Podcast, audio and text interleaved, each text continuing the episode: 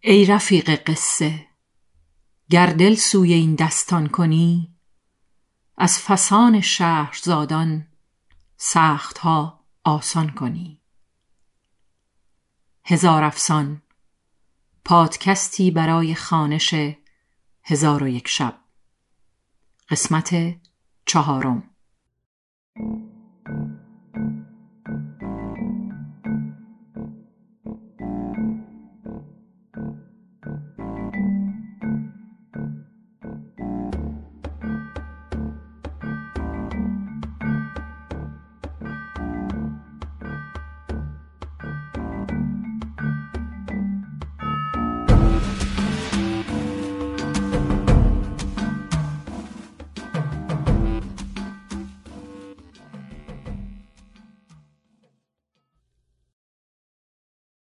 دوستان سلام.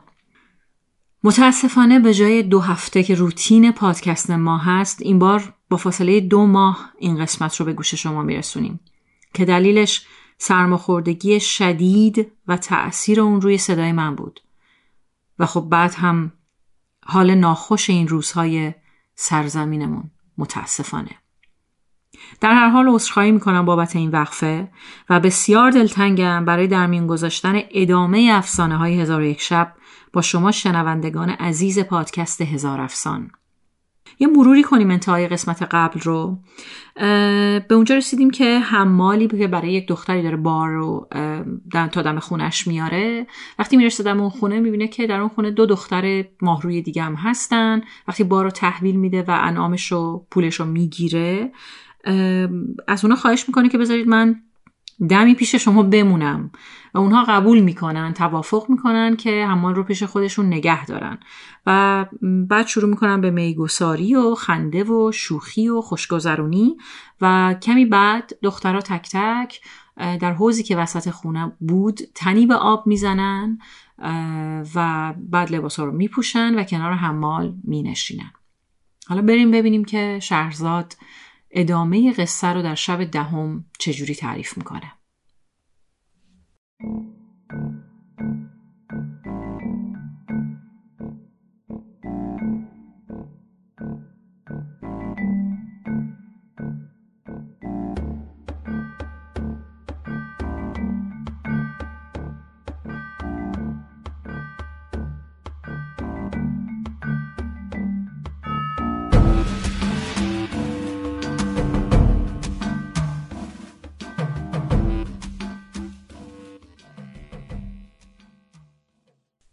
چون شب دهم برآمد شهرزاد گفت ای ملک جوانبخت حمال دخترکان را پهلوی خود نشسته دید با ایشان به شوخی و لحو مشغول شد.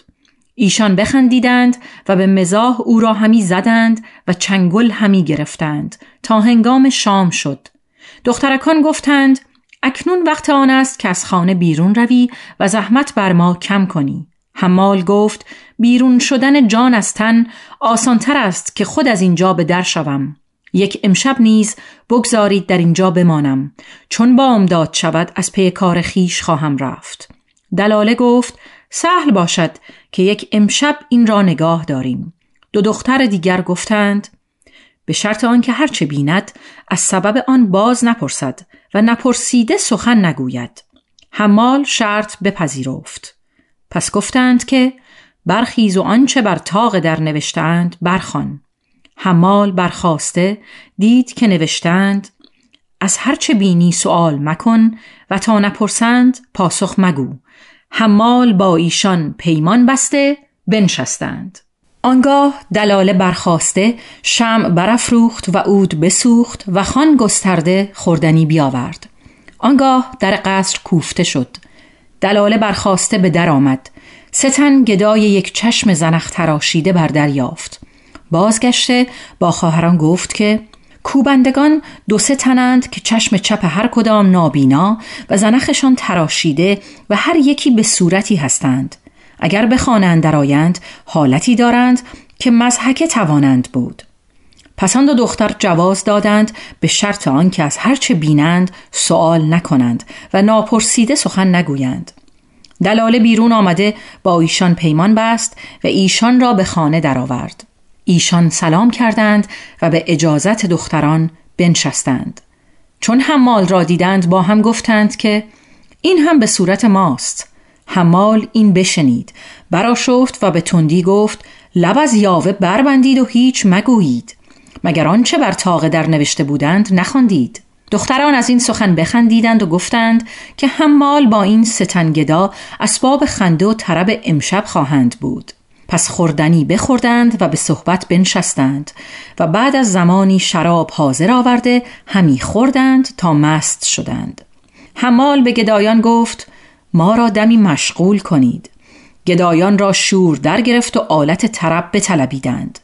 دلاله دف موسلی و عود عراقی و چنگ عجمی پیش آورد و هر سه بر پا خواستند هر یکی یک گونه آلت طرب به کف گرفته بنواختند و دختران نقمه همی پرداختند و آوازهای مستانه و آواز چنگ و چغانه از خانه بلند می‌شد که ناگه دگر بار در کوفتند. دلاله پشت در آمده در بکشود دید که ستن بازرگانند و ایشان خلیفه هارون و رشید و جعفر برمکی و مسرور خادم بودند که به صورت بازرگانان همی گذشتند. چون به در خانه رسیدند و آواز چنگ و چقانه بشنیدند خلیفه گفت همی خواهم که سبب این حالت بدانم. آنگاه مسرور را کوفتن در فرمود. چون در گشوده شد جعفر گفت ما ستن از بازرگانان تبرستانیم. در پیش رفیقی مهمان بودیم. اکنون که از مهمانی بازگشته ایم راه به منزل ندانیم و رفتن به سوی نتوانیم.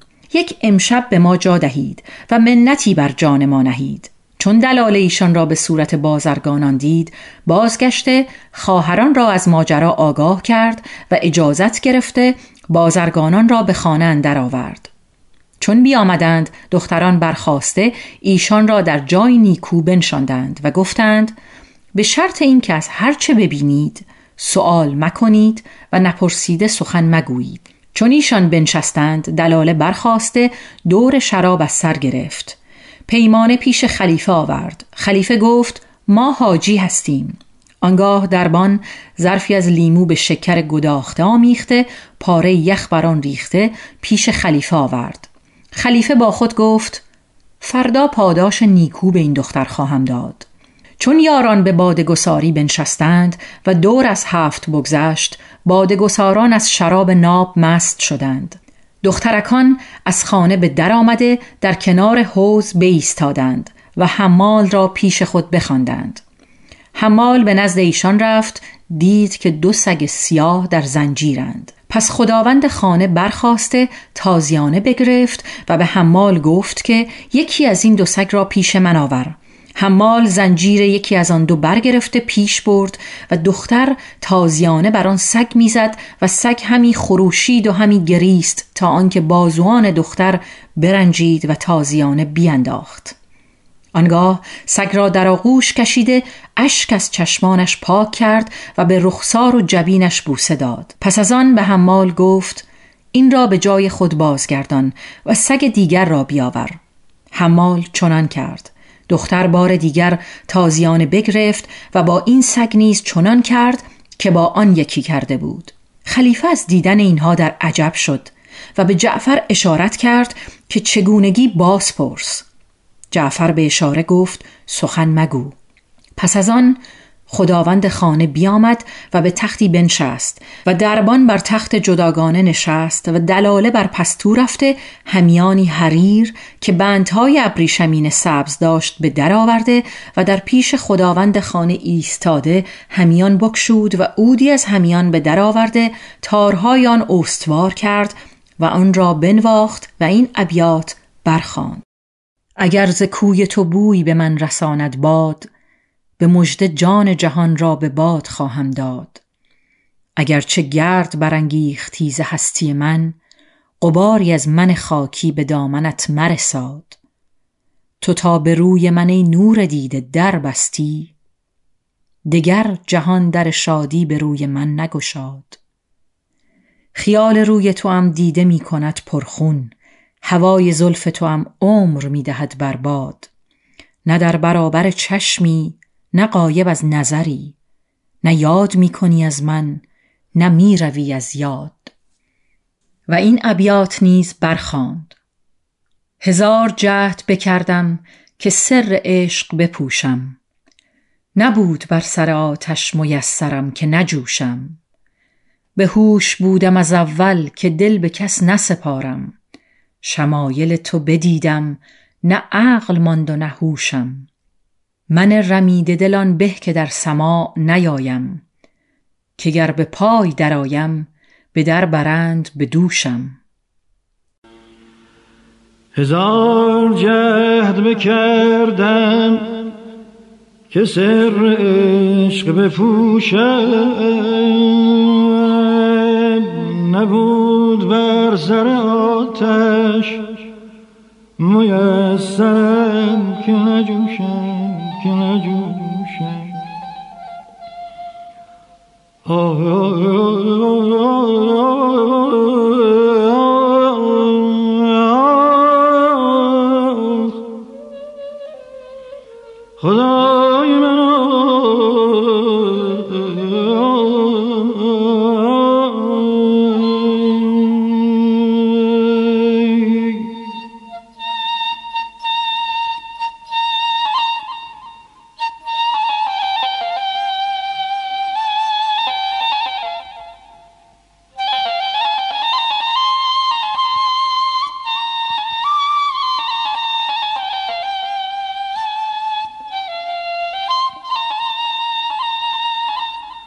به هوش بودم از اول که دل به کس نسپارم.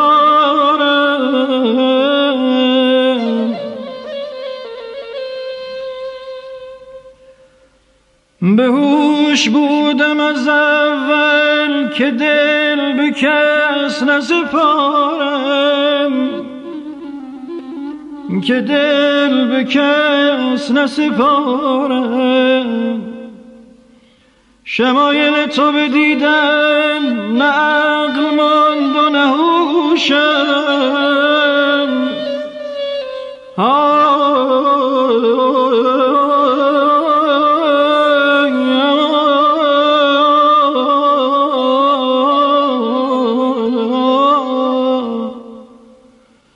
شمایل تو بدیدن نه عقل ماند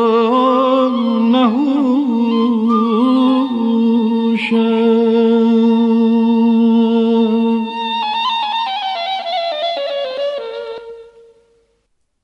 دختر این ابیات بشنید جامه بر تن دریده بیهوش افتاد و جامه از تن او به یک سو رفته تنش نمودار شد. اثر ضربت تازیانه در تن او پدید گشت. خلیفه چون جای تازیانه در تن او بدید شگفت ماند و خیره خیره بر او همی نگریست.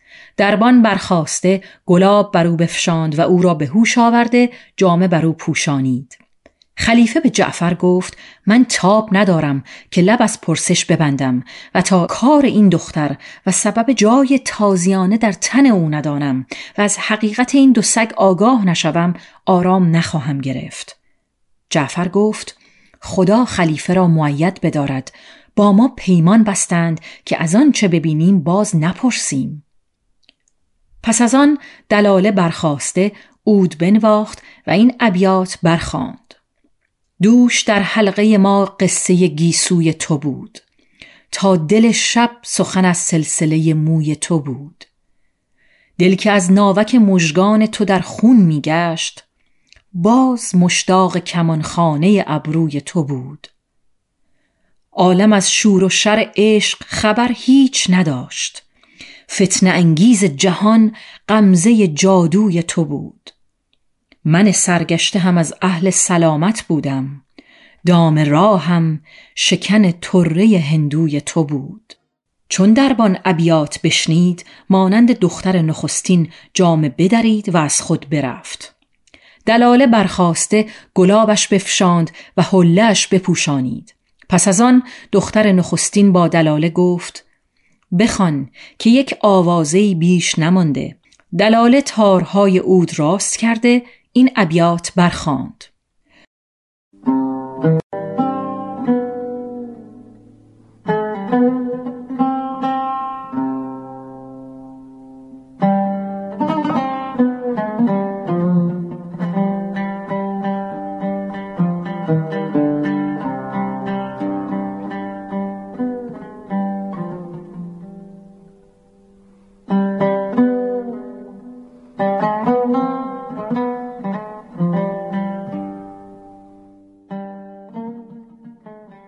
خجسته حالان عاشق که معشوقش به بر باشد. نه چون من مانده تنها از رخ آن خوش پسر باشد. الا یا باد مشکین بود بدان معشوق مشکین مو بگو از من تو را گر بر سر کویش گذر باشد. ندانم در فراغت چند باشم جفت نومیدی. شب نومیدی عاشق همانا بی سحر باشد. چون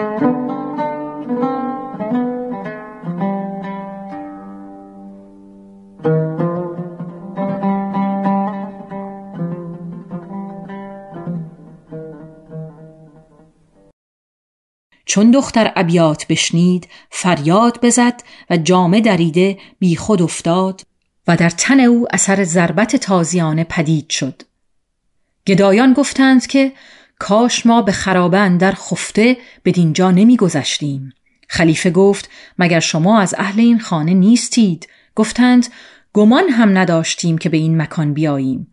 گویا خانه از این مرد است و اشاره به حمال کردند. حمال گفت به خدا سوگند من نیز این خانه را جز امشب ندیده بودم.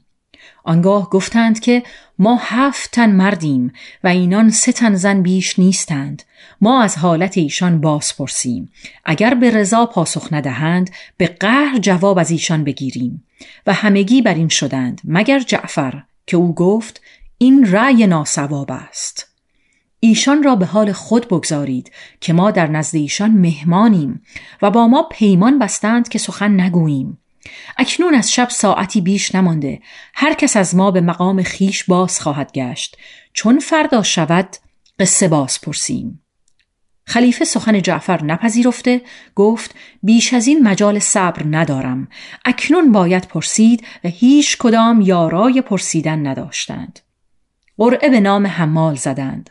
حمال برخواسته با خداوند خانه گفت ای خاتون تو را به خدا سوگند می دهم که ما را از حالت این دو سگ خبر ده که عقوبت ایشان را سبب چیست و پس از عقوبت چرا ایشان را بوسیده گریان همی شوی و بازگو که اثر ضربت تازیانه بر تن خواهرت چه سبب دارد و ما را از تو سوال همین است و سلام.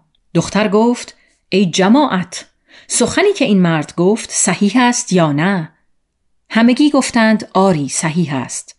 مگر جعفر وزیر که او سخن نگفت. چون دختر این بشنید گفت ای مهمانان بدعهد ما را رنجانی دید و ندانستید که هر کس سخن نسنجیده گوید به رنج اندر افتد. پس دختر بانگی زد در حال هفت تن غلام با تیغ برکشیده به در آمدند. دختر گفت که این مهمانان پرگو را دست ببندید. غلامان دست ایشان را بسته گفتند ای خاتون جواز ده که اینها را بکشیم. دختر گفت بگذارید تا حدیث ایشان باز پرسم. آنگاه به کشتن جواز دهم. حمال گفت ای خاتون مرا به گناه دیگران مکشید. این جمع گناهکارانند که سرزده بدین مکان آمدند. ما شبی داشتیم خوش و عیشی داشتیم تمام. عیش بر ما حرام کردند. پس حمال این بیت برخاند امروز یار با ما در بند انتقام است. جرم نکرده ای کاش دانستمی کدام است. چون حمال این بیت برخاند دختر بخندید. چون قصه به دینجا رسید بامداد شد و شهرزاد لب از داستان فرو بست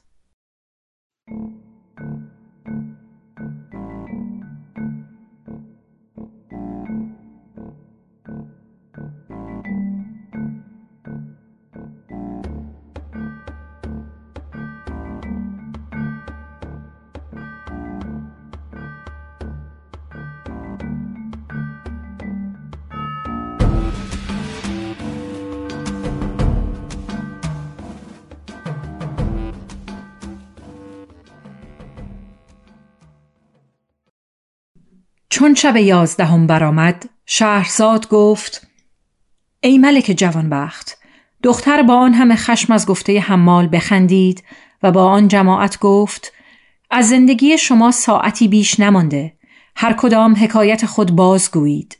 پس از آن رو به گدایان کرده از ایشان سوال کرد که شما ستن با هم برادرید؟ گفتند نه به خدا ما فقیرانیم که جز امشب یکدیگر را ندیده بودیم.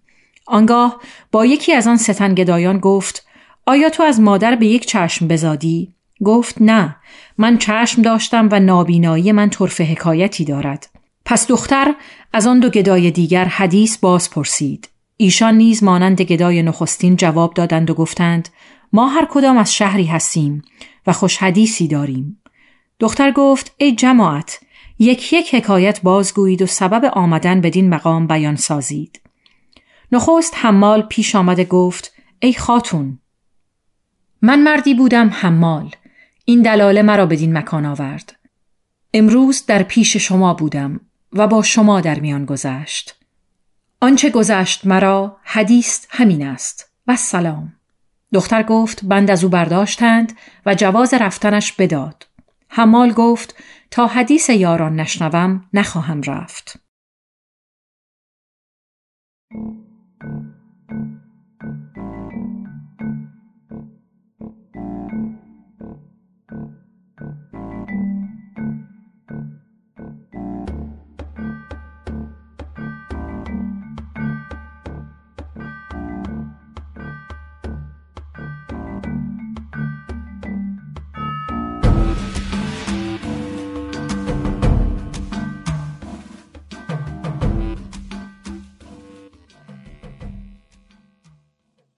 حکایت گدای اول. پس از آن گدای نخستین پیش آمده گفت ای خاتون بدان که سبب تراشیده شدن زنخ و نابینایی چشم من این است که پدرم پادشاه شهری و امم پادشاه شهر دیگر بود. روزی که مادر مرا بزاد زن امم نیز پسری بزاد. سالها بر این بگذشت هر دو بزرگ شدیم. من به زیارت ام رفتم. پسر امم همه روز میزبانی کردی و گونه گونه مهربانی به جا آوردی. روزی با هم نشسته باده خوردیم و مست گشتیم. پسر امم گفت حاجتی به تو دارم باید مخالفت نکنی. من سوگندها یاد کردم که مخالفت نکنم. در حال برخاست و زمانی از من پنهان شد. چون باز آمد دختری ماه منظر با خود بیاورد و با من گفت که این دختر را در فلان گورستان و فلان مکان به سربدابه اندر برده به انتظار من بنشینید. من نتوانستم که مخالفت کنم. دختر را برداشتم و به همانجا بردم. هنوز ننشسته بودیم که پسر امم بیامد و کیسه‌ای که گچ و تیشه‌ای در آن بود و تاسک آبی بیاورد و گوری را که در میان سردابه بود بشکافت و خاک و سنگ به یک سوریخت تخت سنگی پیدا گشت. و به زیرندر دریچه نردبانی پدید شد. پسر امم به آن دختر اشارتی کرد. در حال آن دختر از نردبان به زیر شد. پسر امم روی به من آورده گفت احسان بر من تمام کن. گفتم هر چه گویی چنان کنم. گفت چون من از نردبان به زیر شوم سنگ بر دریچه بیانداز و خاک بر آن بریز.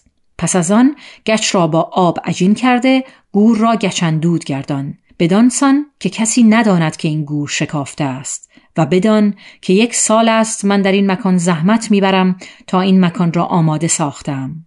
و حاجت من از تو همین بود. این بگفت و از نردبان به زیر رفت.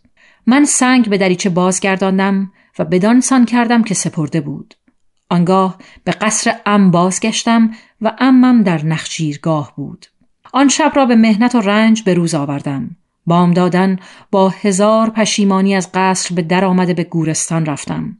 سر به گریبان حیرت به هر سو بگشتم از سردابه اثری نیافتم تا هفت روز همه روزه به جستجوی سردابه و گور به گورستان رفته به سردابه راه نمی بردم. از دوری پسر ام فرسوده گشته و حزن بر من چیره شد. ناچار از شهر به در آمده به سوی پدر بازگشتم. چون به دروازه شهر پدر رسیدم جمعی بر من گرد آمده مرا بگرفتند و بازوانم را ببستند. من از این حادثه حیران بودم. یکی از ایشان به پدرم خدمت کرده و از من نعمت برده بود. سرفراگوشم آورده گفت وزیر و سپاهیان پدرت یاقی گشته او را کشتند. من از شنیدن آن قالب بیجان گشتم. پس مرا به پیش وزیر بردند. مرا با او کینه دیرینه در میان بود. از اینکه مرا به کودکی به تیر و کمان رغبتی تمام بود. روزی تیری بیانداختم از قضا تیر بر چشم وزیر آمد و نابینا شد.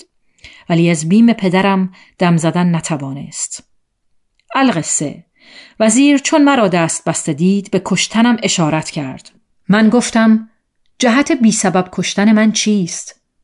گفت گناه تو از همه بیشتر است و اشارت بر چشم خیش کرد. من گفتم که این کار نه به عمد کردم. گفت من به عمد خواهم کرد. پس مرا پیش طلبید و به انگشت خیش چشم چپ من درآورد و مرا به غلامی سپرد که بیرون شهر برده بکشد. با غلام بیرون رفتیم. دست و پای من به بند در بود. خواست که چشمان مرا نیز بسته مرا بکشد که من گریان گشته گفتم هرگز نبود از تو گمان جفا مرا. دیگر به کس نماند امید وفا مرا.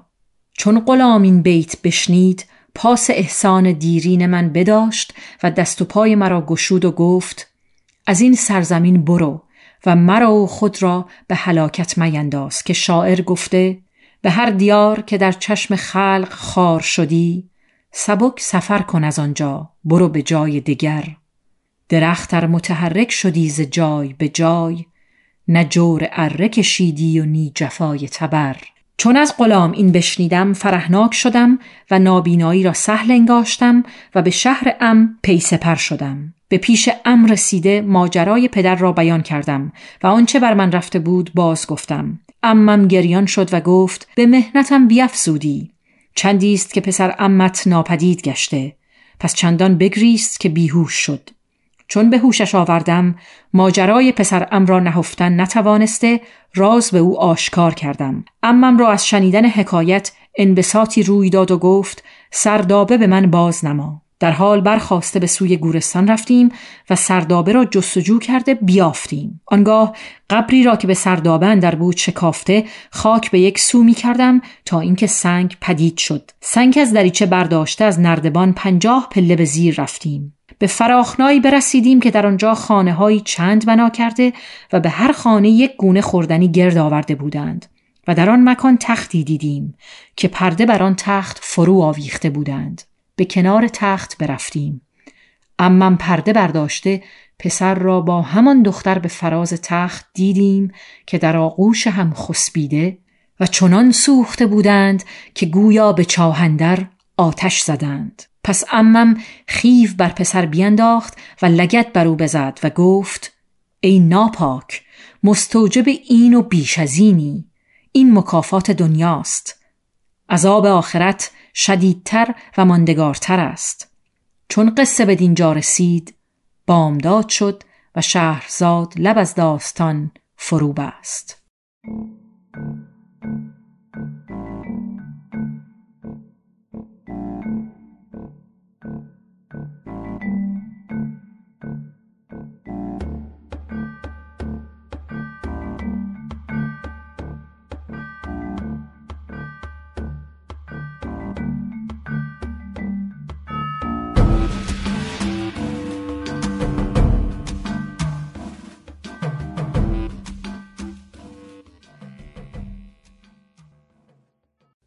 قسمت چهارم پادکست هزار افسان رو با هم شنیدیم. ممنونم که اوقات فراغتتون رو با ما همراه هستید. هدا ناسه هستم. تشکر می‌کنم از دکتر فرشید سادات شریفی عزیز مشاور ادبی پادکست که همچنان زحمت تدوین رو عهدهدار هستن و منو یاری می‌کنن. تشکر ویژه دارم از دوست قدیمی و عزیزم طراح و گرافیست خوب کشورمون علی رضا وکیلی ورجوی که لوگوتایپ هزار افسان رو برامون طراحی کردند. و از این به بعد در پادکست گیرها ما رو راحتتر و زیباتر پیدا می کنید. و در کنار فضای شنیداری پادکست هر بار که می‌خواین دکمه play و بزنین می‌تونین از شخصیت بصری هزار افسان هم لذت ببرید. هزار افسان دوشنبه های هر دو هفته یک بار در دسترس شما خواهد بود. پس تا افسان و درودی دیگر بدرود.